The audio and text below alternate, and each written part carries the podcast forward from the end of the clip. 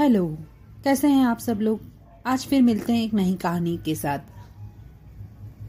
समुद्र के किनारे जब एक तेज लहर आई तो एक बच्चे का चप्पल ही अपने साथ बहा ले गई बच्चा रेत पर अंगली से लिखता है, समुद्र चोर है। उसी समुद्र के दूसरे किनारे पर एक मछुआरा बहुत सारी मछलियाँ पकड़ लेता है। वह उसी रेत पर लिखता है, समुद्र मेरा पालनहार है। एक युवक समुद्र में डूबकर मर जाता है। उसकी माँ रेत पर लिखती है, समुद्र हत्यारा है। एक दूसरे किनारे एक गरीब बूढ़ा टेढ़ी कमर लिए रेत पर टहल रहा था। उसे एक बड़े सीप में एक अनमोल मोती मिल गया। वह रेत पर लिखता है, समुद्र बहुत दानी है। अचानक एक बड़ी लहर आती है और सारी लिखा मिठा कर चली जाती है। मतलब समुद्र को कोई फ़र्क नहीं पड़ता कि लोगों की उसके बारे में क्या राय है।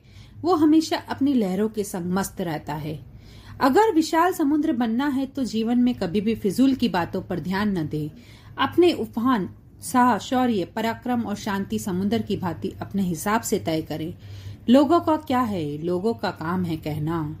उनकी राय परिस्थितियों के हिसाब से बदलती रहती है।